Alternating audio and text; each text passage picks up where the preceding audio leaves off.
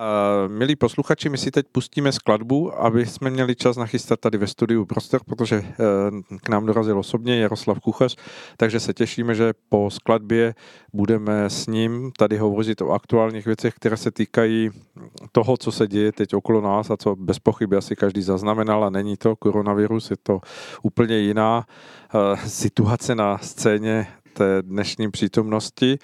A mm, já nabízím všem, kdo budete chtít během našeho povídání, eh, můžete nám na buď facebookový profil, nebo na náš chatový profil na stránkách Radio Bohemia eh, posílat otázky. Když budeme mít čas, dostaneme se k ním a budeme rádi odpovídat. Takže teď slíbená skladba. Dozněla nám skladba, eh, která byla záměrně delší, aby jsme měli čas se tady přeskupit ve studiu, ale už se to podařilo. A já tudíž mohu vítat proti sobě eh, příjemného a vítaného hosta v našem rádiu, Jaroslava Kuchaře. Přeji pěkný večer, vítejte. Dobrý večer. Uh, nevím, jak nazvat to naše dnešní povídání. My se vidíme po nějaké době, kdy uh, vlastně minule jsme měli technické problémy a nevysílali jsme, ale teď už jsme opět eh, naplno, v plné síle, takže Jaroslave, naše předchozí povídání jsme věnovali koronaviru, ale myslím si, že dnes to bude úplně o něčem jiném. No, všechno souvisí se vším, tak já myslím, že se dotkneme i koronaviru. Dobře, tak uh, chtěl jsem nazvat naše dnešní povídání na východní frontě neklid, ale můžeme to, můžeme to nějakým způsobem přizpůsobit tomu, co budeme považovat za úplně nejdůležitější preferované téma a postupně probereme i to okolo. Co vy byste si vybral jako, jako hlavní, čím začít teď v tuhle chvíli za sebe, za vás? No, pro mě eh, jsou dvě témata. Pokračování eh, globální agendy, kde ten koronavirus je nástrojem té agendy a Teď to aktuálně teda samozřejmě ten neklid na, východ, na východní frontě, i když mě se slovo východní fronta teda nechce říkat, protože eh, to má velké negativní emoce spojené s tímhle slovním spojením, tak snad ani radši ne. Ale jako samozřejmě o tomhle tématu je potřeba se bavit. Uh-huh. Hmm. Dobře, tak eh, když to vezmeme, samozřejmě i ten vývoj okolo tématu koronaviru, který eh, jsme tady probírali vícekrát, tak se neustále vyvíjí, posouvá a ještě to, co bylo, dejme tomu, před půl rokem předmětem nějakých uh, úvah, které byly nazývány konspirativními teoriemi, tak se stává vlastně praxí a součástí a ku podivu Dá se říct, že část veřejnosti to přijímá, jako kdyby se nechumililo. Tak eh, vnímáte to jako signál dobrý, anebo jako signál zatím toho, že opravdu ten, ten, to zatřesení s tou společností potřebuje být opravdu razantnější? Kdybych měl odpovědět jednou věcí, tak eh, to skutečné zatřesení nás bohužel teprve čeká. Eh, a já se vrátím ale retrospektivně Dobře. Eh, o rok zpátky, když jsme vlastně na jaře o tom mluvili opakovaně, pak v létě a na podzim a pak teda minulý před dva, dva měsíce zpátky, tak jenom, jenom to, že na jaře jsem vlastně říkal, je to reálný, je to umělý a pokud, eh, pokud přijde druhá vlna na podzim, tak je to důkaz, že to uměle šířený. Uh-huh. Jo?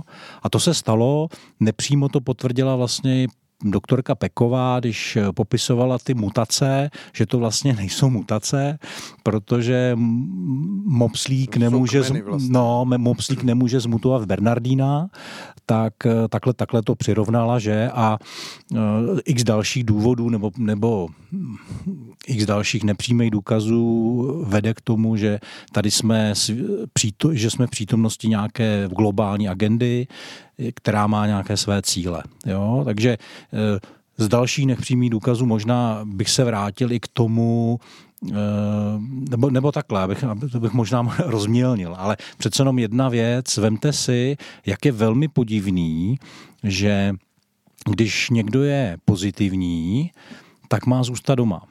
Jo? A u lidí, který, eh, u kterých to má nepříznivý vývoj, tak to pak znamená, že se dostanou do nemocnice už ve velmi nepříznivém stavu a pak, když se dostanou na tu ventilaci, tak 50% lidí umírá. A já se ptám, jestli jsou tady nějaký doktoři, posluch mezi posluchači, jak je možný, že lidé, kteří složili Hippokratův slib, eh, dneska neumí, nechtějí léčit lidi, kteří neprošli testem, jo, vůbec se s nimi nepustí vůbec jako do, do svý ambulance.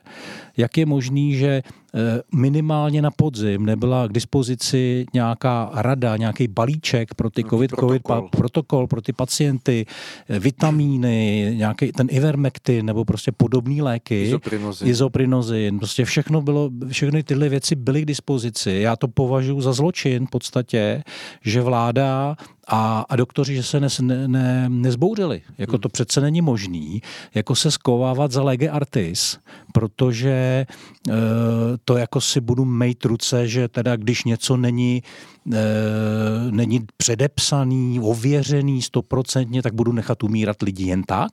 Hmm, hmm. To, mě, to, to je, ale to jako, jako, já to, možná to teď vyznělo jako výčitka doktorům, jako samozřejmě mnoho z nich se snažilo, jo, a moc o tom ani radši nemluvili, což je o to horší. A, a a pokud někdo jako o tom mluvil, tak byl sejmut, že jo? jo? Už tohle je pro mě důkaz, jako, že tady jsme, jako, a nejenom v České republice ještě, to, to se děje všude ve světě, v Americe, v Evropě, eh, těch doktorů, kteří promluvili na tohle téma, bylo spousta, že? A byli umlčováni, vyhozeni jako z pozic nebo úplně z práce. Eh, a místo, aby jsme se soustředili na léčbu, tak vlastně všechna ta energie a mediální masáž se týká očkování. Jo? A to jsou pro mě úplně zásadní indicie pro to, že no, potvrzují tu můj tezi už vlastně z léta, že je to celý uměle připravený a cílem je naočkovat lidi. A pak se můžeme diskutovat, jako co je skutečným cílem eh, těch očkovacích látek, jako jaký budou mít střednědobí a dlouhodobý účinky. Hmm. Jo? To je pro mě vlastně alfa omega dneska jako úvah kolem toho. Kromě toho, že teda nám budou sebírat svobody. Jo, a už ty covid pasy a podobné věci, vlastně to už všechno ukazuje na to, že budeme občané druhé kategorie, když se nenecháme naočkovat, nebude mít přístup k službám, některým, možná všem, já nevím, jo, to, se mu může, při, to se může přitvrzovat postupně, že. A tak eh, to je to jako schrnutí za ten rok, že vlastně vláda, eh, medicína jako taková, věda jako taková vlastně úplně ukázalo se, že je dysfunkční anebo zmanipulovaná. Jo? Hmm, hmm. A že, že lidi jsou ovládaní penězma a strachem a pro mě je to totální selhání. Totální selhání států a vlastně medicíny jako takový. Hmm. Je to hm, asi eh, skutečně možná pro eh, ty lidi, kteří se na věci chtějí dívat s otevřenýma očima nebo i s nějakým přemýšlivým způsobem o věcech, tak eh, stále víc a víc do očí bíjící to, jakým způsobem je vlastně od začátku propagovaná vakcinace, zvlášť u viru, kde je jedním dechem hovořeno, že to je typ viru, který bude bez pochyby eh, v těch variacích se vyvíjet. To znamená, že stejně tak problematicky, jako je influence chřipka, eh, do, dosáhnout jakési stability očkování a čímž vlastně jedním dechem a dozvědáme se to stále víc a víc od, od vlastně vládních vládních činitelů, že se stane standardem přeočkování, to znamená půlroční, půlroční, něco, co by se mělo vlastně stát eh, přirozenou součástí běhu eh, společnosti, i když já osobně si to ani nedokážu z hlediska hm, nějakého logistického způsobu představit. Eh, v tomhle směru asi mnoho lidí začíná vnímat, že, že, že to je něco eh, jako by zvláštního, že ten akcent na tu vakcinaci je skutečně uh, neúměrný.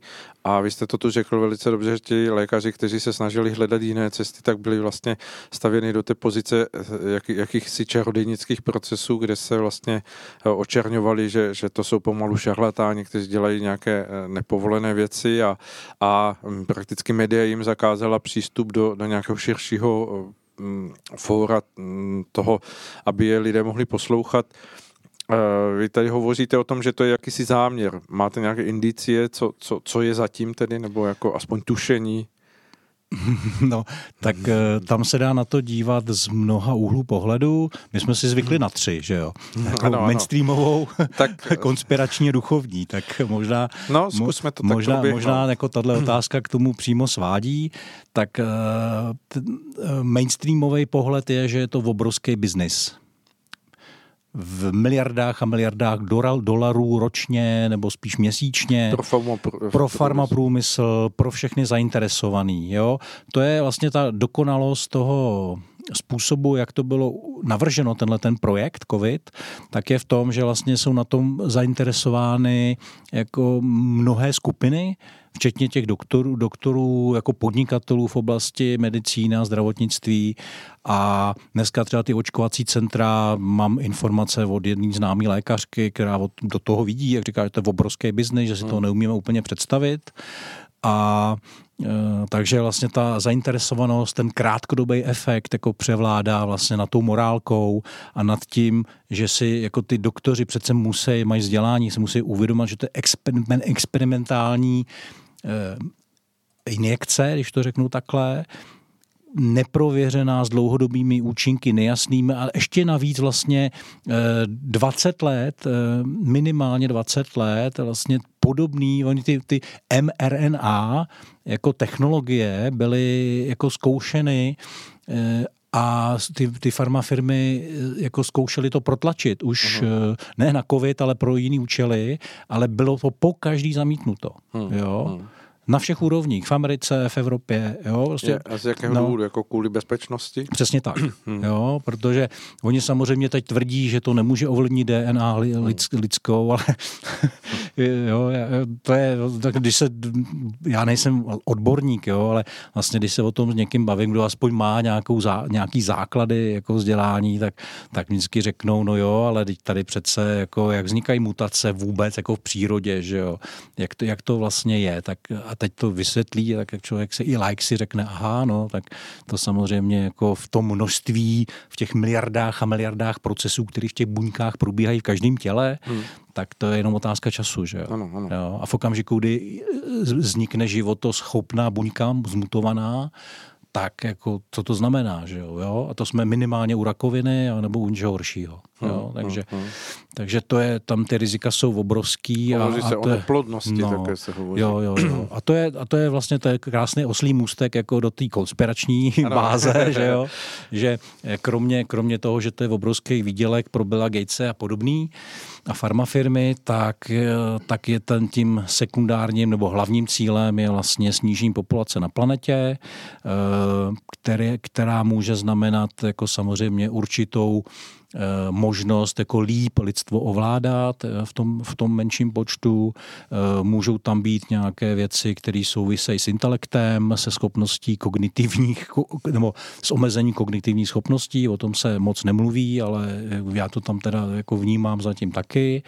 A ono Samozřejmě je to svým způsobem z pohledu elit logické, protože prostě ta planeta má nějakou kapacitu, Eh, nějaké limity. nějaké limity a zdá se, že, že jako to lidstvo tak, jak funguje v tuhle chvíli, tak, tak se jich dotýká už těch limitů a to, to jako se jim úplně nehodí, že jo? takže potřebují e, zničit především kolega tady kýchá, tak asi to bude pravda. No, doufejme, že to je jenom jako kýchání pro pravdu. a, tak, eh, tak vlastně jako tím, tím základním cílem může být toto, aby, aby vlastně to lidstvo jako bylo, bylo, bylo ovladatelný dál, když to řeknu takhle. Mm-hmm. Jo. Mhm. A e, ten duchovní rozměr, tam se samozřejmě můžu opírat jenom o mé vhledy nebo vhledy jiných dalších lidí, včetně nebo nějakých proroctví, které máme k dispozici, včetně Janova, Janova proroctví a tak dále. Nostradamus k tomu roku řekl velmi zajímavé věci. Takže tam, tam to vypadá, že, že vlastně, eh, jak se celou dobu bavíme o tom duchovním skoku lidstva, který se připravuje, no, tak, tak ty síly, které tomu chtějí zabránit, aby mohli dál čerpat energii z lidstva, tak vlastně je to taky nástroj pro, pro to zabránit tomu duchovnímu skoku. Uh-huh, jo? Uh-huh. Určitý jasnovici říkají, že to je samozřejmě, berte, že to jsem slyšel, že to, tak být nemusí, ale řekněme, pro mě jsou někteří z nich důvěryhodní, tak mluví o tom, že, že vlastně třeba po očkování se odpojí eh, první čakra od země do nějaký míry a sedmá čakra od těch ne, horních duchovních sfér nebo osmá a Eh, že celý to je vlastně zaměřený na to, aby se ty lidi stali vlastně jakými si bioroboty a byli, nebyli schopni vlastně duchovního růstu. Uh-huh. Jo, to je jako samozřejmě jako ta třetí úroveň eh, těch cílů, který můžou nastat. A jako jenom pro zajímavost, eh, někde v Praze je nějaký pár, který skrze nějaký konkrétní konkrétní postupy, jako to na, um, umí znova napojit, jo? Uh-huh. Ty, ty lidi, který, který byli takhle odpojeni. Uh-huh. Jo? Na druhou stranu, mně přijde, že je mnoho lidí, kteří ani tu vakcinaci z tohohle hlediska nepotřebují, protože jejich úsilí o duchovní vzestup nebo vůbec zajímání se o, o tyto věci hmm. je ve stavu velké tam, latentní. Tam, nějaké... je, tam je jako zajímavá věc ještě to, že podle zase některých zdrojů eh, se toto, že ten zásah eh, do toho DNA není jenom na hrubohmotný, ale i na jemnohmotný úrovni. Aha. A jinými slovy, že, se to, že, že to bude mít vliv na další cestu duše. Jo, že se to netýká jenom těla, ale vlastně i ta bytost, eh, která jako po, po smrti, když teda jako se odebéře do těch světů vyšších, tak eh, vlastně, když se pak bude znova reinkarnovat, tak eh, tam budou nějaký kódy, který, který zase jako zbudou ten duchovní vývoj dál znemožňovat. Hmm, to by do určité míry ale popíralo sílu svobod, jako svobodné volby člověka nebo lidského ducha. No, v tom směru... de, de, jako jo, ale uvědomte si, že když použijeme slovo Matrix jako na tento svět, jako nebo Mája, nebo jak se použije, jako ty pojmy jsou různý, tak ono součástí toho Matrixu Máji je i svět jako lidských duší, že jo? takže uh-huh. i to je součást pořád ještě Matrixu. Tam, I tam je dualita ještě. Uh-huh, jo? Uh-huh. Takže, takže mm, když si přečtete knížku Toft, projekt Lidstvo nebo Atlantida, nevím teď, v který z těch knih to bylo, tak tam vlastně o tom píšou, že, nebo v té knize je o tom psáno, že, že vlastně tyhle ty technologie byly schopné ovlivňovat vlastně eh, jako vývoj duše jako takový, nikoliv jako zablokovat třeba jenom v té inkarnaci toho člověka, uh-huh, nebo uh-huh. to ego, jo toho, toho jardu teď, jak se teď prožívá. Jo? no, doufám, že se prožívá dobře, jak, tak jak to vnímám. Určitě. tak eh, já přesto jsem přesvědčen, že vnitřní síla člověka je nezastavitelná jako v tom, v tom vývoji. Skvělá tečka. Tak. ano, určitě. A teď se dostaňme možná, posuňme se kousíček eh, k tomu, co jsem myslel na začátku, protože já jsem to možná neřekl úplně nejpřesnějším nějakým přirovnáním o té, o té východní frontě. Já jsem samozřejmě nemyslel nějakou horkou frontu, to samozřejmě na to ani nemyslím. Já jsem to myslel v kontaktu s těmi událostmi, které ty jsou, protože když navážu na to, hm, co jste říkal, eh, očkování a všechno, všechno to kolem toho, co se děje, tak poměrně delší dobu tady rezonovala eh, vakcinace Sputnikem a bylo to tady samozřejmě na scéně. Už se tak jako schylovalo k tomu, že, že se budou hledat cesty. A teď najednou je tady jakýsi předěl a víceméně se to stalo absolutně jako vyloučeným, aspoň v tuto chvíli nebo v nějaké dohledné době. Hmm, nevnímáte v tom také právě nějakou, nějaký přetlak, tlak nebo, nebo úmyslnou eh, snahu ty věci eh, zablokovat? No, co vím, a zase to není teda jako z, me, z oboru medicíny, ale spíš od těch jasnovidných lidí, tak ten, ta vakcína Sputnik právě, i když eh, má podobný parametry, je na tý, vektorová. je vektorová a, a vlastně nevy, ne, nevybuzuje imunitní systém proti viru, ale jenom, jenom ho vlastně vytváří tu rezistenci tím, že ty buňky takzvaně ucpe ano, pro ten virus, tak ale nemá ty další negativní účinky, o kterých jsme se tady bavili, hmm, jo, ty, v, v té konspirační a duchovní vrstvě. A tím pádem to se nehodí do krámu eh, k tomu, aby ta Evropa jako taková, její obyvatelstvo bylo očkováno těmi takzvaně správnými vakcínami. Takže jako i když těch cílů bez pochyby je sledováno víc, tak tohle je určitě jeden z nich. Hmm. A ta souvislost, že se to prostě objevilo teď v tuhle chvíli takovým způsobem, eh, ze které, jako kde, kde to, dejme tomu, většina veřejnosti vůbec nečekala, že něco takového se semele a vytlačí to do určité míry tematicky ten, ten koronavirus, na který jsme si už všichni zvykli eh, v těch mainstreamových médiích, ať už tištěných nebo těch, hmm. těch internetových, že se neustále objevují čísla a, a témata, která to rozvádí do dalších souvislostí, že se najednou objeví nějaké téma, které to úplně přebije, vytlačí a stane se hm, jakoby něčím jiným, ale zároveň, kdo nad tím přemýšlí, tak si dává vlastně do souvislosti to, že jestliže ještě před několika dny eh, byla vakcína Sputnik eh, v úvahách, tak teď už vlastně není a má to zase podporu velké veřejnosti, velké části veřejnosti. Je to, je to klasický PR neboli public relation akce z mého pohledu, eh, která je ovšem velmi smutná. Já teda, když jsem, já jsem teda vlastně se k tomu dostal až v neděli k té informaci, protože my jsme byli na demonstraci v Mělníku Aha. za svobodu, za svobodu dětí ve školách a nějak jsme se pak ještě ode, odebrali nahoru Říp a přijeli jsme pozdě večer a tak jsem to nějak zaregistroval jako cel, celou tu kauzu až v neděli, ale když jsem pak viděl Babiše, jak je rozklepaný na té konfer, na tiskovce, eh, Hamáček naopak ledově klidnej, tak eh, jako první, co mi šlo hlavou, bylo slovo zrada. Hmm. Jo? A Říkal jsem si, to není možný, ale tak Hamáček jako člen Aspen institutu, který tady vlastně prosazuje americký zájmy, tak mě to nějak nepřekvapilo, ale u Babiše bylo vidět, že, že, že jak se klepal a, a byl opravdu velmi nervózní, jako že, že cítí, že jde o hodně, ale prostě ten tomu tlaku neodolal a je otázka, jako čemu hrozili, nebo jak, jak, jaký cukr a byč byl použit, jo, ale bylo to jako pro mě zřejmé, ale ta slovo, to slovo zrada tam, hmm. tam jako bylo, rezonovalo. rezonovalo. A, a pak, když jsem jako začal číst ty detaily a viděl jsem tam ty dva agenty z kauzy Skripal, tak jsem vlastně začal vybuch smíchem. tak úplně jsem se dostal do druhé polohy emoční. A říkal jsem si, to, to snad není možný, jak upadá kvalita PR, že, to, že takhle to vytáhnout úplně nesmyslně.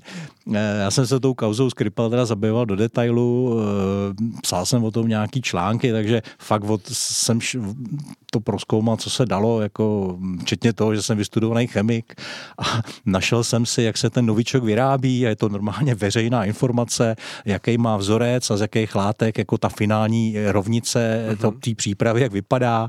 Takže tady, jak už jsem to určitě tady říkal před těma dvěma lety, ale, ale prostě v lepš, každý dobře vybavený laboratoři novičok vyrobíte, jo? Hmm.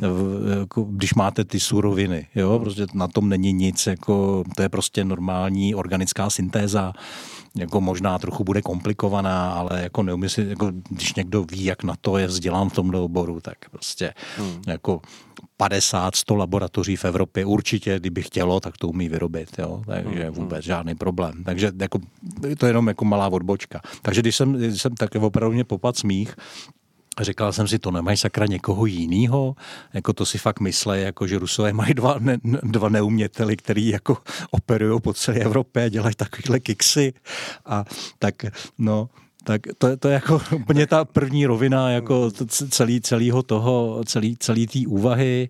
Uh, je zajímavý, jak na to reagoval Hrad, že jo, protože i když se v médiích jako mluví, že Zeman nereagoval, tak samozřejmě on má nějaký, já jsem pěl to jméno, ale má nějakýho poradce nebo šéf poradce pro zahraniční politiku a ten se vyjádřil uh, velmi jednoznačně, jako že, že vlastně to tvrzení vlády podpořil, jo, stejně tak eh, je, jeho tiskový mluvčí, hmm. takže vlastně jako z, z hradu šla stejná informace, ale on sám si nechal vlastně čas do neděle, takže uvidíme, to bude jako velmi zajímavý, uh-huh. jo, protože v tom novičoku taky zahrál Zeman vlastně velmi dobrou roli, eh, kdy vlastně jako v zásadě odtajnil tajnou zprávu z spravodajských služeb, jakože samozřejmě se na, na, v České republice novičok vyráběl. Jo? Mhm. A když máme mít dobrý chemiky, tak těžko můžeme testovat naše eh, laboratorní přístroje na, na jahodový marmeládě. Jo? jo? Vojsko, no, vlastně. máme, když máme to chemické vojsko nejlepší hmm. na světě. Že jo? Takže hmm. samozřejmě pro tyhle účely oni si gramový množství nebo miligramový musí umět vyrobit. Hmm. A říkám, není na tom nic, nic jako zázračného. Jo? Není to žádná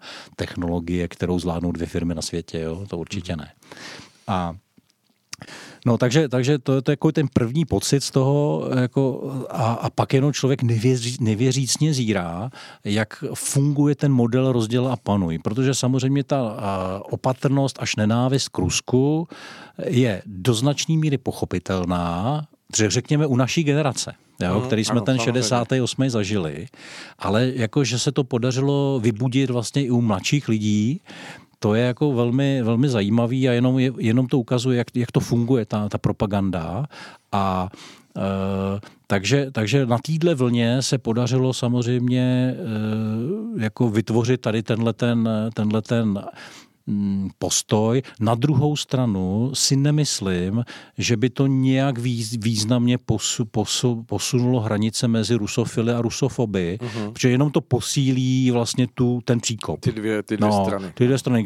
Ty jsou ještě víc jako napružený a tam ty říkají, no vy jste úplně mimo, teď přece to je úplná blbost, že jo? A, a e, takže to hmm. pomohlo to zase další polarizaci ve společnosti, ano. to je jasný.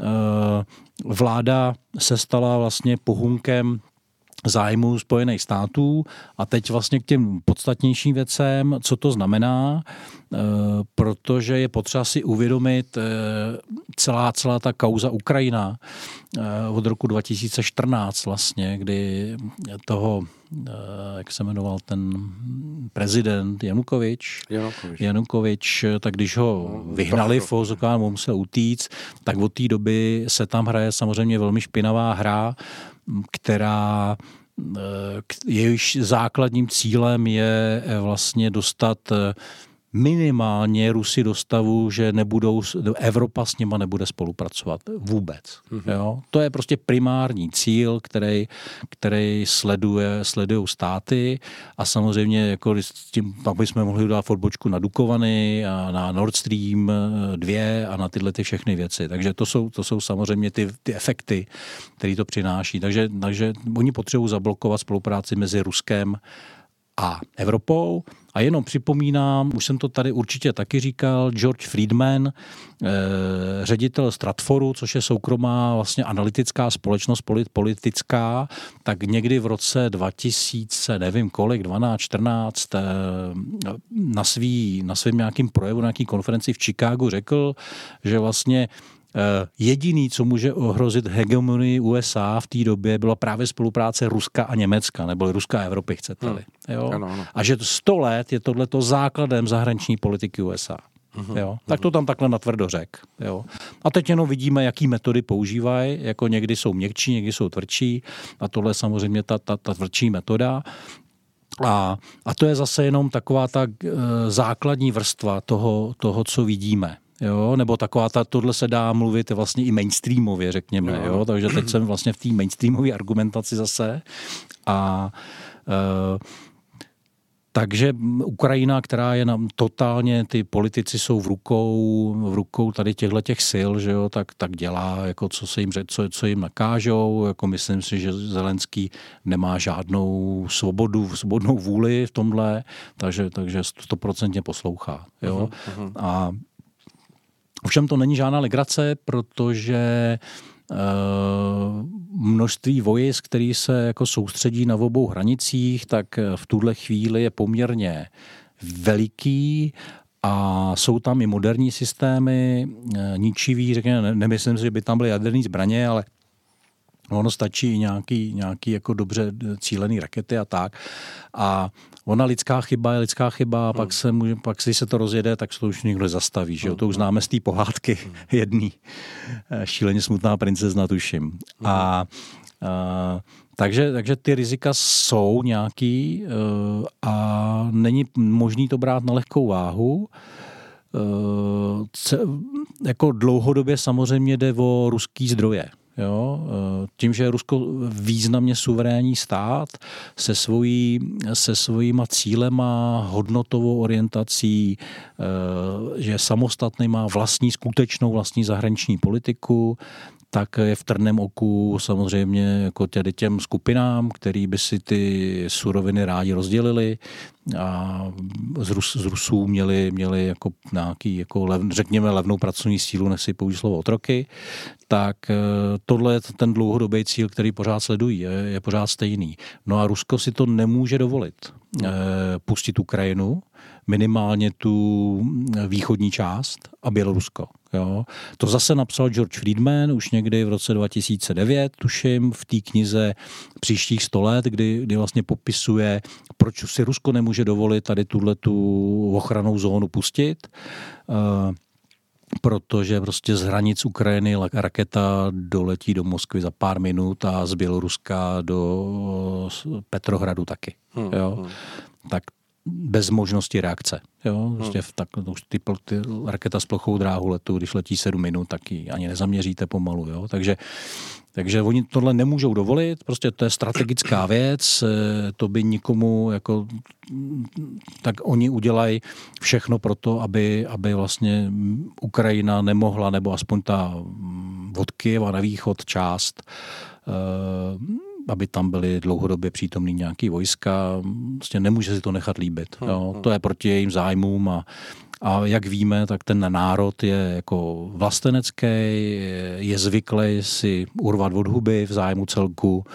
Mm, myslím si, že jako to, tenhle experiment by fakt jako nikdo neměl v Evropě zkoušet. Eh, a pokud tohle Evropani nechápou, tak pán s náma tady. Hmm, hmm. No. A jako, že mnozí nechápou, když slyším nějaký ty politiky jako ze stanu a z topky, tak to si říkám, to snad nemůže být no pravda ani, co, co vypouště, jo. Hmm. To, to nemůže normální člověk ani říct. Jo. Jak si to vysvětlujete vůbec? Myslíte jenom politickou oponenturu, že se chtějí zviditelnit, mm. nebo že tam je vyloženě opravdu nějaká, nějaký úhel vidění, který je pro normálního člověka neuchopitelný. Mm, B, B vidím jako správně, jo. Nebo kombinace obou, ale to už jako z mýho pohledu je nějaká paranoja, nebo já nevím, to už má nějaký hmm. psychiatrický rozměr možná i. Hmm, hmm. A člověk, člověk to vlastně normální člověk to nechápe, jo? Jako, že tady Římčet zbraněma jako viděl krásný, krásný forek na, na, na Facebooku, eh, posluchače pobaví, Ferry se takhle obrací, ten takový ten černoch z Teplic, kudrnatý, že se obrací na tu Pekarovou a, a říká, já fakt chceš vyhlásit válku v Rusku? Dostali jsme na prdeli na Moravě. nebo facku, nebo tak, jo, tam dostal přece někde facku, hmm. někde ve vinným sklípku tak jako asi tak, no, bych to řekl. No. To je vlastně je, jsme součástí nějaký vyšší, nebo, nebo, nebo vlastně celá ta kauza byla použita vlastně k eskalaci, k další eskalaci napětí, e, s těma konkrétníma cílema, krátkodobýma, ale samozřejmě dlouhodobým cílem je jako připravit vlastně Evropu na nespolupráci, dokonce i na válku s Ruskem. Hmm. Jo? To, to je prostě to, to. A tomu potřebujete nenávist, eh, tomu potřebujete jako tím pádem souhlas od obyvatelstva, tomu potřebujete nějakou logistickou a právní, logistický právní materiální zázemí. Tak hmm. to všechno se vlastně připravuje minimálně v roku 2015. To je ten systém Overtonovo okénka, tak, tak, tak, přesně. Pouštění, vypouštění no, no, no, balónků. No, no, no. Mě, tak jak o tom hovoříte a zmiňoval jste samozřejmě ten projekt Nord Stream, Nord Stream 2, Eh, že s Marianem jsme hovořili před eh, naším vysíláním v rámci eh, pořadu na, na západní frontě klid o tom, že Víceméně v Německu uh, budou na podzim volby a Marian tam zmiňoval zajímavou věc, že, že samozřejmě je tam hm, nebezpečí, nebo nebezpečí, těžko to říct jako nebezpečí, prostě skutečnost taková, že uh, se tam zřejmě po uh, Angele Merkelové objeví nový jako hm, nominant na kancléře Německé spolkové republiky za CDU CSU a oni vybrali poměrně slabého, nebo aspoň člověka, který nemá v současné době z pohledu eh, Mariana jako daleko, daleko tak silnou pozici. Eh, je to Armin Laschet a to je vlastně člověk, který eh, je teď nominantem hm, po pondělním nějakém dlouhém jednání CDU a CSU takže Marian říká zajímavou věc, že, že je docela možné, že tam vzniknou nejrůznější variace koalicí, kde v těch koalicích se budou objevovat zřejmě asi mm, zelení, kteří mají v Německu poměrně silnou, silnou úlohu a že oni jsou proti tomu projektu Nord Stream 2, že on by se asi zastavil. Takže je zajímavé na to hledět tak, jestli toto nejsou takové ty mezistupinky k tomu, aby se skutečně nakonec dosáhlo toho, toho toho výsledku, eh, kdy prakticky ta loď, která pokládá ta potrubí, bude už na dohled pobřeží, ale ve skutečnosti se to zastaví všechno. Tím pádem se vlastně, jak vy jste to zmínil, eh, ochromí eh, poměrně zásadní část spolupráce mezi Německem a Ruskem a hm, je otázku, jestli, jestli skutečně hm, ty, tyto projekty nejsou tím hnacím motorem, nemyslím hlavním, ale jedním, jedním z těch zásadních momentů. Takže uvidíme, co se bude dít v Německu v tom výhledu nějakých dalších měsíců a z toho se bude moct odečítat, co skutečně je takovou tou strategii, která se vlastně má do toho hm, projevit. A Eh, když se vrátím, vlastně vy jste zmiňoval eh, Sputnika Dukovany tady u nás, takže eh, to jsou poměrně silné ekonomické zájmy, které samozřejmě hrají roli, takže dá se také říct, že, že zatím jsou jako by ne možná na prvním místě, ale na druhém místě, na, na těsném druhém místě finance, že Nemyslím si. Finance jako takové, ekonomika jo, ale peníze jako takový, ty si dřív se tiskly, dneska se jenom napíšou nějaký nuly na počítači, jo, takže peníze to je nic. jako pro nás samozřejmě, to je pro nás obyčejní lidi, jo, ale pro, pro ty, kteří tvoří e, tuhle politiku tak a vlastně banky nebo nějaké ovládají, že jo, tak, e, tak e, myslím tím centrální banky hmm. především, hmm. i komerční samozřejmě, tak, tak to nic. Ale ta, to Německo je jako zajímavý, jo, hmm. protože když se vrátím zase k tomu Jordan, e, v tomu Friedmanovi, no. tak on mimo jiné na té konferenci řekl, řekněte mi, jaká bude politika německá a já vám řeknu, jak bude Evropa vypadat příštích 20 let. Uh-huh. Jo? No, A to je přesně ono. Oni, Německo v tuhle chvíli vlastně bude znovu rozhodovat o budoucnosti Evropy tímhle způsobem. A jako pro mě to nevěští nic dobrýho, protože eh, on, oni tí, ty dvě generace Němců, který vyrostli po druhé světové válce, tak ukolébali tím takovou tou solidností a tím ekonomickým výkonem a tím vším, že jako opravdu vůbec netuší, co se děje. Ano. Většina toho národa, i když ty demonstrace už jako věstí teda nějaký svítání na lepší časy, je dobrý, že jako ta východní část Německa, to bývalý NDR, vlastně tak, tak tam, imunitu, ty, ty, mají tu, ty mají tu naši imunitu středoevropskou, tak ty mají velkou výhodu. A Uh, jako jestli něco můžeme udělat, tak modlit se za to, aby zelení se dostali k moci v Německu a aby tam převážela teda taková ta racionál, racionální politika té spolupráce s Ruskem, protože zelení jsou v Německu totež, jsou nás piráti. Hmm. Jo? Vyloženě, eh, teď skočím do té duchovní, do toho duchovního pohledu, tak jako je to, jsou to ti, kteří mají realizovat tu agendu toho velkého resetu, nebo 2030, nebo to, to, to má různý názvy, těch dokumentů je víc a, a celý to je vlastně, ale v tom duchovním rozměru je to, za, je to zablokování toho duchovního vývolictva. Hmm. Takže jestli, jestliže to zelení nesou nesou Německu, tak Piráti u nás a uh, pokud se dostanou k moci, tak opravdu to bude ráz na ráz, jo? oni budou schvalovat zákony, už teď jsou, v, teď, já nevím, jestli se zaregistrovali, teď mluvím i k posluchačům, uh, tu německou e, političku, ně, lo, nějakou regionální, jejíž jméno, já jsem si vzal, ten napsal poznámky k dnešnímu vysílání a nechal jsem je úspěšně doma, takže to jméno si teď z hlavy nevybavuju. No, no, no. A Ona, byl to velmi taková emocionální výpověď, eh, oni okamžitě odvolali po tom, co to řekla z těch pozic nějakých, a nevím, tam nebylo jasné, jako v jakých pozicích pracovala. A ta to řekla na tvrdo, jako teď se tady schvaluje zákon, na kterým se všichni dohodli, včetně toho, že příštím kancléřem bude někdo ze zelených a že budou realizovat tuhle tu agendu a budou držet a, a ten zákon pandemický, nějaká obdoba pandemického zákona u nás, tak bude, bude vlastně vládě dávat veškerou moc, hmm. rozhodovat o vašich tělech, o, vaši, o, o tom, co budete smět a nesmět a teda a teda. Takže tohle takováhle emocionální výpověď hmm. tam byla, hmm. velmi silná A vyšlo to, kdyby to jste vážní posluchači chtěli někde si najít, tak otevři svou mysl, nebo jak se jmenuje ten webový portál, tak tam, tam to je. Hmm. Jo, tam oni to i přeložili, je to otitulkovaný do češtiny. Takže tohle, o tohle se hraje Jo, a právě jako zase bohužel teda Německo bude rozhodovat, protože jako jestli ty lidi se tam dostat, ona to říká, to, to nepomůžou žádný demonstrace a zpívání na demonstracích. To je potřeba zastavit jako silou, jako revolucí nebo prostě převratem, nebo prostě vyzývá vyloženě takhle. Mm-hmm. A jinak to nezastavíme a pak se budeme divit. Jo. Samozřejmě z mýho pohledu je úplně základní otázka, co budou dělat policejní armádní složky, protože to jsou taky lidi, uh-huh. jestli s tím režimem budou jako zajedno, a jestli budou mít sílu, jo, ještě je tam jako těch 10% nebo kolik migrantů, že jo, jako, tak to je, to je prostě další takový žolík jako v té celé hře, nejistý. A tak eh, bude to hodně turbulentní doba, když to shrnu a co, co se bude dít, jako, tak jenom bych chtěl říct, že eh, je důležitý, aby jsme nezůstali s rukama v klíně. Jo? Zároveň to nemo, ne, neznamená podporovat boj, ale podporovat vlastně jako lepší vizi společnosti, lepší obraz toho, jak, jak by ta společnost mohla fungovat.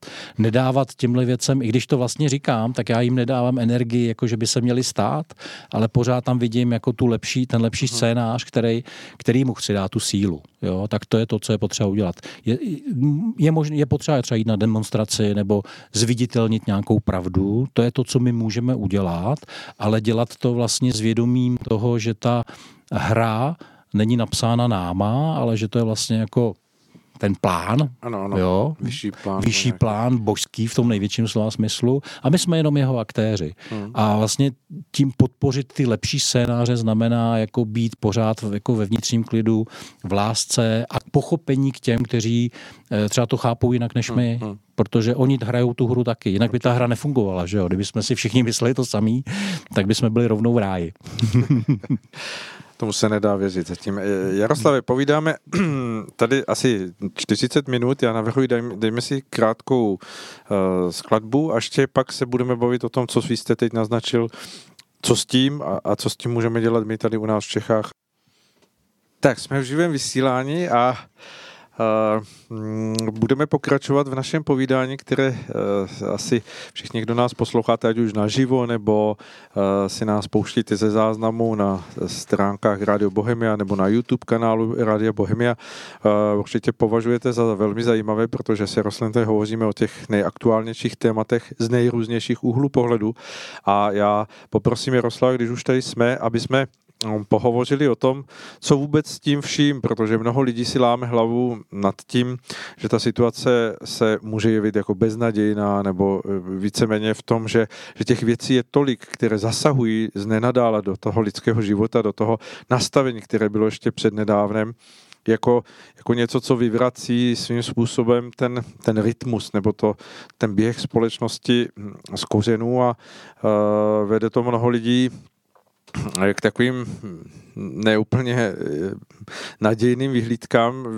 Můžeme to vidět v nejrůznějších komentářů, eh, komentářích lidí nebo diskuzích, že, že opravdu eh, lidé se obávají. Tak Jaroslav, pojďme hovořit o tom, co, co dělat, aby se lidé nemuseli obávat, aby z toho pohybu, který vlastně se teď děje a získává stále více a víc jako na energii, tak aby jsme vyšli vítězně, aby se to podařilo skutečně přetočit do, té, do toho výhledu, který bude vést najednou z nenadání vzdělání k něčemu, co, co všechny překvapí, že, že je možné jít cestami, které se dají nazvat jako východiskem. No. tak můžete to dát do bodu, ať si to tu zapíšou posluchači. Co dělat teda? Eh, první úvaha, vlastně, která rozděluje podle mě dvě cesty, je, jestli, jestli si přejeme, aby mm, svět pokračoval v té podobě, v, jak, v jaké byl doteď. Ano. Uh, tady mám blbou zprávu, nebude. takhle to nebude fungovat. Ano. Jo? Ale to přání mít můžete. Jo? A druhá, druhá cesta je uvědomit si, že teda směřujeme jako lidstvo, nebo aspoň jako, že se rozdělíme třeba na nějaké skupiny a že ta jedna skupina teda půjde do toho vyšší, do těch takzvaných vyšších vibrací, nebo jak to nazveme, to úplně jedno, eh, do nějakého světa, který bude eh, postaven na spolupráci a ne na boji. Hmm, ano. A já za sebe chci posilovat tuhle tu verzi reality a proto nemůžu posilovat boj. A i když mi to úplně nejde, jako zvlášť u nás chlapů, je to, je to takový, to máme hodně zakořeněný, tak eh, co to znamená? Eh, na úrovni osobní eh, je to to, že mm, ve všech situacích zůstaneme v klidu nedáváme, i když slyšíme, jo, jako potřebujeme si to poslechnout. Já jsem tady jako říkal fakta, které nejsou příjemný, hmm. ale nepouštím to jako do emocí, nedám tomu energii skrz negativní emoce. Já to vyslovím, nebo to slyším, přijmu to a dál si dělám své. Hmm. Uh, snažím se šířit lásku eh, i k sobě, i k okolí, v okolí. Uh, dělám věci, které mi dávají smysl a vlastně snažím se vytvářet realitu, která už odpovídá té spolupráci. Tak to je, to je vlastně na té individuální úrovni z mého pohledu to nejvíc. Jo? E, nepodléhat strachu, vytvářet vlastní verzi reality a tam to může mít i samozřejmě e, konkrétní hmotný podoby. To ne, je to jednak samozřejmě to vnitřní stav, ale já to můžu v té v hmotě jako realizovat. Řeknu příklad, vytvořím komunitu nebo skupinu lidí, která něco bude dělat jo, pěstovat kedlubny nebo, nebo cvičit jogu někde v nějakém prostoru, kde na to nedolehne, nedolehne systém, aby to, mm. aby to buzeroval a kontroloval. Jo, vytvářet vlastně jakousi paralelní polis, eh, paralelní struktury, který, který budou právě podporovat tu spolupráci. Jo, tak to je, to je vlastně z mýho pohledu to nejvíc. A proč teda eh, je důležitý nebojovat? Protože samozřejmě eh, můžeme si představit, že ten systém porazíme. A e, porazíme znamená, že třeba si to představíme tak, jako že místo Babiše tam bude někdo, někdo jiný, který bude hodnější a kopat za zájmy lidí, který to všechno vyřeší. A Jenže ono to není možný takhle hmm. jednoduše, protože bez toho, aniž by se pozvedlo vědomí lidí, tak vlastně to sklouzne dřív nebo později do stejného módu. Mm-hmm. To znamená, zase převáží boj, protože někdo se nechá skorumpovat, někdo udělá nějakou levotu, někdo, někdo a postupně se to rozleze mm. v tom, v tom eh, v tom uh, systému, protože tam je velmi zásadní moment si uvědomit, že pokud bychom si představili, že žijeme jako v altruistické společnosti, tak sobecké strategie budou efektivnější a opačně, když jsme v sobecké společnosti, tak altruistické strategie jsou efektivnější. Jinými slovy, ten systém je na to nastavený. Uh-huh. Tomu systému jako takovýmu je jedno, jestli vyhrajeme my nebo, nebo, nebo někdo jiný. Ale protože my podpoříme ten systém, my jenom vytvoříme další spirálu, další kolo téhle hry. Uh-huh, uh-huh. Jo? Nevím, jestli jsem srozumitelný. Já jsem si, že ano, no, a, nebo doufám tedy, že ano. Mm, že... A jediná cesta, jak z toho vystoupit, je vlastně ten, ten, přes ten vnitřní proces.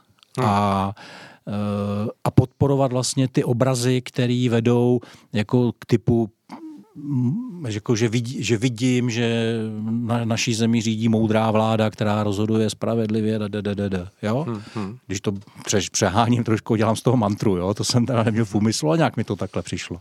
A, a takže podporovat vlastně to pozitivní, jo, vevnitř, tak to je na úrovni jednotlivců. Neznamená to, že nepůjdeme na demonstraci. Když to cítíte, tak běžte.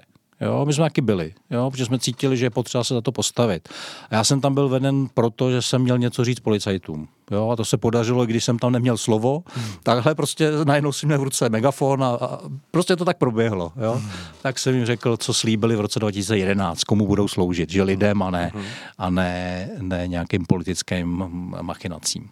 A uh, takže, takže uh, důležitý je nepodporovat vlastně tu energii toho strachu a energii boje. Hmm. Jo? I ve vnitřních pocitech ale i v chování na venek.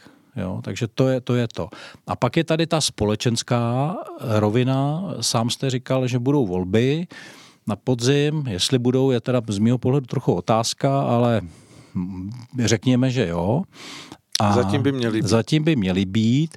Tak tady mám jako relativně pozitivní zprávu, i když jenom částečně. Vypadá to, že vlastně všechny takzvaně vlastenecké síly, konzervativní síly eh, těch menších subjektů pochopili, že vlastně se hraje o všechno a že je potřeba se spojit. Mm-hmm. Jo? A problém je, že ty ega přece jenom jsou ještě hodně silný a teď jako samozřejmě každý, no ne, ne každý, ale skoro každý má pocit, že on je ten jako spojovatel a že, a že oni teda to udělají.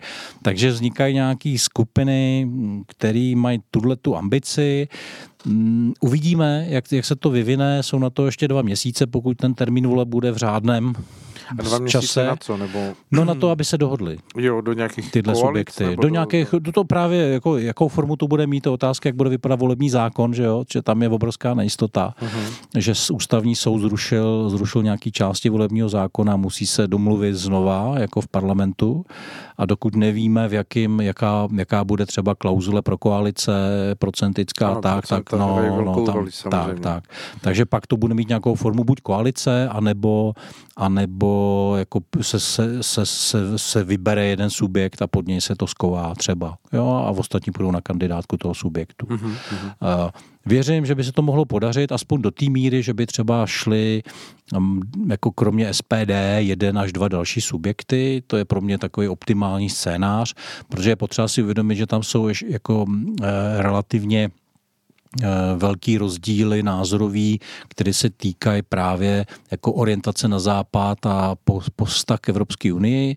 To je asi hlavní takový dělítko, že jako jeden extrém je okamžité, okamžité vystoupení z NATO a EU a druhé extrém je patříme na západ a jsme jenom konzervativní. A vidíme mhm, tady ty mhm. genderové a jiné nesmysly a to chceme hájit jako tu ten Eh, tu, tu, tu konzervativní hodnoty, ale, ale třeba v té východozápadní orientaci je to úplně jinak než ten zbytek. Hmm, jo? Hmm. Takže myslím si, že by tyhle dva, takovýhle dva teoreticky subjekty mohly vzniknout jako volební a když by pán dal, tak by mohli mít i nějakou, jako nějaký úspěch a kdyby třeba si představíte, že SPD by dostalo 7, 8, 9% a k tomu by se tam dostali tyhle dva subjekty z 5, 6% tak dohromady už je to přes 20 nebo ke 20, což už je jako síla. Tam samozřejmě záleží, jakou váhu bude mít ta dohontová metoda, eh, protože dneska posiluje ty velký subjekty neproporčně a to je, to je, nále, to je součástí nálezu toho ústavního soudu, tak oni to budou muset změkčit. Uh-huh, jo? To je otázka, jak, jak to změkčí.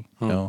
A protože socani, topka, stán, strana a všechny ty, co jsou v parlamentu, tak, tak jsou všichni se komíhají kolem těch 5%, tak si myslím, že to budou chtít, že, že to budou chtít zmírnit. Jo? Ale tím, tím to zase posílí ty šance pro ty další subjekty, který by mohli, mohli jako pokud se společnost probudí, probudí dostatečně a bude chápat, že jde o všechno, tak, tak by pak mohli dostat jako ty patřičný hlasy. Tak tady v tomhle, v tomhle jsem opatrný optimista.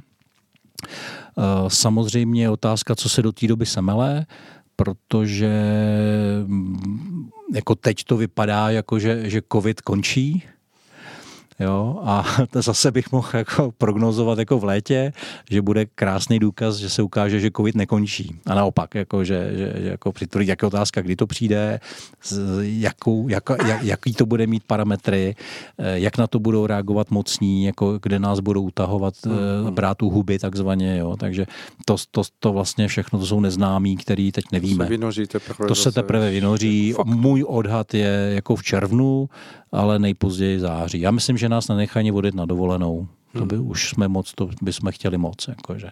Hmm. Jo? Ne, neznamenalo by to ale zase do určité míry jako spolarizování té společnosti skutečně v nějakém nepodvolení se, ale naopak vzdoru, protože ta společnost v tomhle směru má hmm. nějaké limity, co chce vydržet, co nechce vydržet. že jako povolit Jo. Velké části lidí jde do Chorvatska znamená upustit ten ventil. No právě, proto říkám, že nebude povoleno, jo? Jako, že, že jako na lid musí být přísnost, jak říkal Švejk. Jo? A, pro, a my bychom si zvykli, nebo, nebo dostali pocit, jako že, že už jsme z toho venku a tohle podle mě jako nech, nebudou chtít. Jako, jestli chcete jít na dovolenou, tak bych navrhoval konec května, začátek června a nejpozději, jo, že, že pak už, pak už se to je můj odhad soukromý samozřejmě, nemám proto žádný, žádný exaktní úvahy, jenom spíš se vžívám do toho, kdybych vymýšlel tu strategii, jak bych to dělal. Mm-hmm. Jo? Mhm. Takže to je vlastně jenom ta úvaha hrát tu hru z druhé strany, se na ní podívat. Jo? Mm-hmm.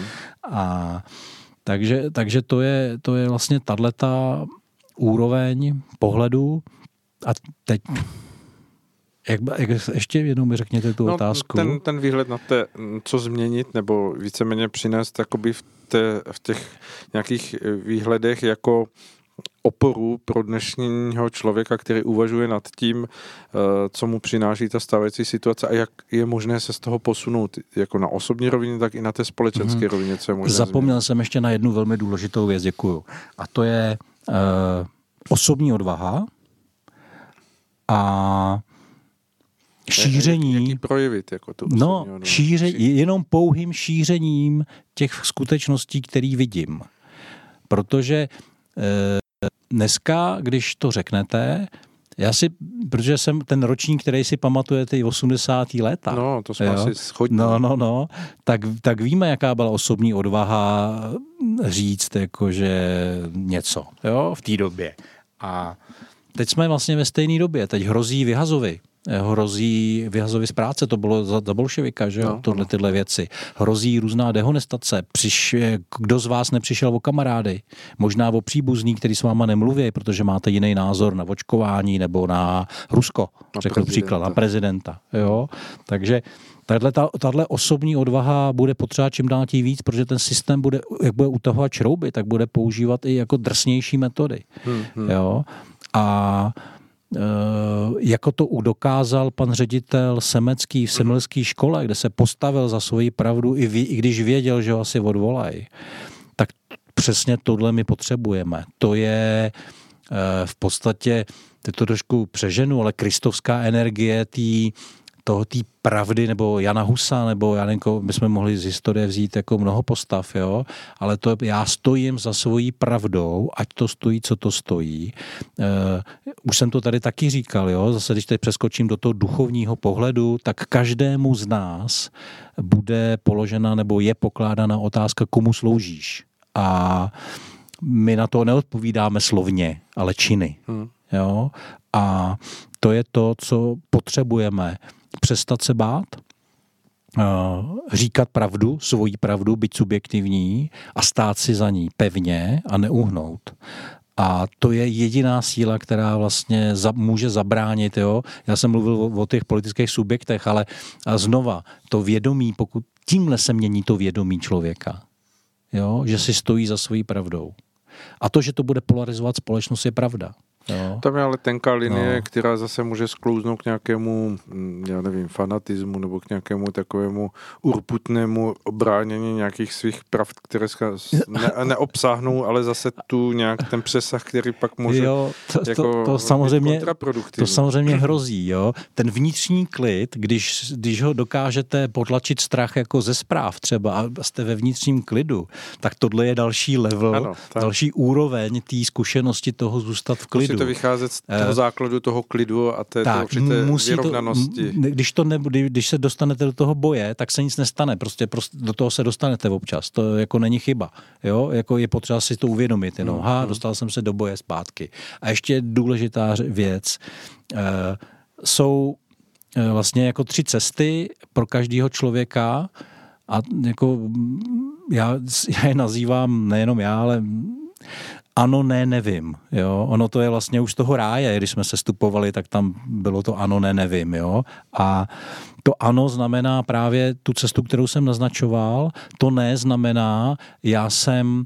Eh, já si chci užívat tuhle tu hru, která tady je teď na té planetě, chci, chci, si, chci tady být jako přítomen, A buď, buď v té roli, jako že si to užívám, nebo v té mocenské roli. Uh-huh. Jo? A to nevím, to jsou lidi, kteří jako vlastně se stahují do té ulity, e, nereagují na nic, myslí si, že to nějak přežijou, jo, nějakým švejkováním nebo něčím podobným. A o tyhle lidi jde. Jo, to znamená, nemá smysl přesvědčovat uh, paní Pekarovou nebo, nebo uh, Ivana Gabala. Jo, Hmm. S těma nic nikdo nehne. Jo? Ať, ať si žijou tu svoji pravdu, prosím, je to jejich volba, ale jde o ty lidi, kteří vlastně jsou připravení tu pravdu přijmout, jenom se jí bojejí, protože ta pravda bolí a velmi bolí. Uh-huh. Velmi, velmi uh-huh. bolí. Přijmout tu skutečnost. Jako, no, no, co, jako, nějakým no. určitým pohledem, který Eh, dejme tomu, byl příjemný nebo byl zažitý. No, jako nějakou, bortí se vám obraz světa, ano. to je první bolest, ale druhá bolest je, že si uvědomíte, co všechno může přijít. Hmm. Jo. A to je, to je vlastně takový to, jak se říká, že Židi vlastně nikdy před tou druhou světovou válkou si neuměli představit, co všechno by je mohlo čekat. Hmm. a popíjeli v klidu tu kávičku, že jo, jako někdy v září 38 jako v Praze. A, a pak se nestačili divit, tak to, to, tenhle ten mechanismus je tam taky, jo, ale e, ta osobní odvaha se postavit jako za svoji pravdu a říkat jí, ale v klidu, zůstat v míru a ne, ale nemá smysl jako plítvat energii vůči těm lidem, který, který jsou v tom, v té pozici ne, uh-huh. ale pouze k lidem, kteří jsou v té pozici nevím. Uh-huh. Jo? A dělat to s láskou a uvědomovat si, že to je jejich volba, oni mají svobodnou volbu a e, každý má svobodnou volbu a každý se rozhoduje za sebe. Jo? Ano, a vy, vy jenom v lásce můžete nabídnout jiný pohled Tečka. A inspirovat samozřejmě, tak jak vy jste říkal, osobním příkladem člověk může inspirovat mnohé svými postoji, e, svým e, nějakým přístupem, který e, dokáže vyjádřit to, že, že člověk o věcech přemýšlí nebo se snaží uchopit z nějakého Eh, širšího pohledu, než jenom nějaká mm, odvozenina toho, že to říkal někdo druhý, že, že tam je vlastně ta určitá vnitřní samostatnost člověka. Mm-hmm. Ano, určitě. Hmm. Dobře, tak to je asi mm, velmi, velmi jako dobrá výzbroj pro ty, kdo nás poslouchají, pokud teda se s tím chtějí nějakým způsobem stotožnit a budeme rádi, pokud to bude podporou tomu, co jste i vyříkal, a to si myslím, že je to zásadní, že, že ta společnost se nemění v tom viditelném, ale nejdřív na té neviditelné rovině, kde je potřeba, aby vlastně bylo co nejméně lidí vlažných, ale těch, kteří jsou opravdu eh, v tom svém uchopování věcí probuzení. Mm-hmm. A ještě velmi důležitá jedna věc. Mm-hmm. Teď je ta chvíle. Jestli jsme do, do té, do teď na něco čekali, jakože vlastně hledáme tu ten správný okamžik, tak je to teď. Za rok bude pozdě. Hmm. Teď, na přelomu dubna, května, eh, velmi podporující energie pro, ten, pro tohle rozhodnutí, pro, tenhle ten, pro tuhle ochotu se dát té pravdě a říkat jí hmm. na venek. Jo? Teď je ten okamžik na podzim už opravdu třeba nebo příští rok uh, už to nebude mít ten efekt, nebo ta, ty, ty mocenské síly jako už nás zastrašejí natolik, že už to nedokážeme. Bez pochyby tam dojde k posunu, který může pak mnohé zase ještě víc eh, eliminovat nebo ochránit. Ale eh, jako takhle, jsme optimisti stejně, jo? Ano. A jenom prostě říkáme, že čím později to uděláme, tím to bude víc bolet. Tak, tak. Jo. To je asi nejvýstižnější, no. nebo tím to bude víc stát sil a energie. To je to tež, no. Já se omlouvám, ano, ano, ano, sil a energie. A může to i bolet, ale nemusí. Ale teď je ta chvíle. Dobře, tak eh, milé posluchačky, milí posluchači, pokud jste nás poslouchali a věřím, že ano, eh, a mm, pokud eh, o tom, co tady bylo s Jaroslavem Kuchařem teď hovořeno, něco málo přes hodinu našeho velmi zajímavého povídání hm, bude pro vás vybídnutím k tomu věcech přemýšlet, tak budeme asi nesmírně rádi oba dva. Zejména hm, si myslím, že to, co se nazývá nějakým společenským vědomím nebo tím, tím širším kolem vědomí, tak to bude posíleno vaší energií a vaší silou, která může být na první pohled nebude viditelná, nakonec pohnout tím vývojem světa právě k tomu, aby eh, se to, co je teď v protivenství a v nějakém boji, tak aby se změnilo ke spolupráci a tvořivosti. Jaroslav, řekl jsem to správně? Eh, běhá mi mráz po zádech a já bych jenom zase upozornil na ten takzvaný efekt z té opice myslíme si, že nic nezmůžeme, že jsme, že jsme malí, že jako jednotlivci nic nedáme, ale třeba zrovna vy budete tou poslední kapkou, která v tom kolektivním vědomí udělá tu změnu. Ano, ano. Jo? Ano, a to je na tom to, to silný, že, že, že vlastně všichni máme stejnou, stejnou možnost hmm. a nikdo neví, eh, kdo je ta poslední kapka, ale jde o to právě, to je ta síla v tom se rozhodnout a mm, stát si zase. Který, až jsme začínali skutečně tou rekapitulací toho všeho, co se děje a ne, nejeví se to úplně jako dobré, tak končíme v tom, že, že všechno z toho je možné změnit a změníme to. Tak Jaroslave, moc děkuji za to, že jste přišel do našeho studia. Já věřím, že za měsíc se potkáme znovu. Bylo mi ctí a už teď se těším na další. Výborně, děkuji. A já se vlastně už jenom rozloučím s našimi posluchači a rozloučím se tak, jak to říkáme v rádiu Bohemia. Věřme, že bude lépe a dělejme věci tak, aby lépe bylo. Krásný večer. Dobrou noc.